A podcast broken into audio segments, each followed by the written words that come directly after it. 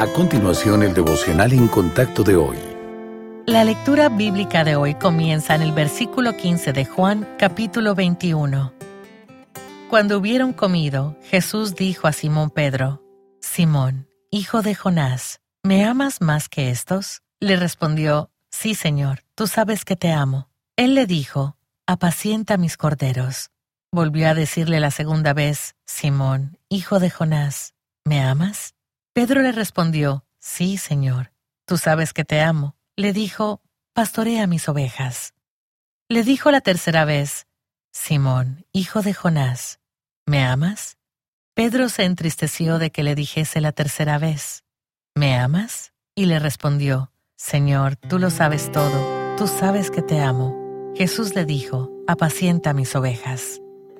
Antes de examinar los versículos de hoy, lea Mateo 26 versículos 69 al 75 y considere las acciones de Pedro en ese momento. Cuantas más personas le preguntaban sobre su relación con Cristo, más enfáticas se volvían sus negaciones. Al principio dijo, no sé lo que dices. Después negó al Señor con un juramento y finalmente comenzó a maldecir y a jurar. Pero cuando el gallo cantó, recordó sus palabras de la noche anterior. Yo nunca me escandalizaré al punto de declarar que nunca negaría al Señor, incluso si eso significaba morir con Él. A pesar de toda esa falsa valentía, el apóstol falló justo como el Señor dijo que lo haría. No es de extrañar que Pedro llorara con amargura. Unos días después, cuando vio al Señor en la orilla, Pedro se lanzó al mar y corrió hacia su Salvador. Imagínese cómo debió haberse sentido al mirar a aquel que amaba y había traicionado. Después de la comida, el Señor le permitió a Pedro volver a las respuestas que había dado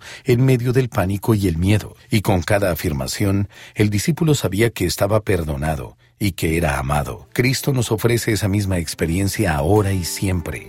Nunca deja de buscar. Nunca deja de perdonar a todos los que lo llaman Señor y Salvador.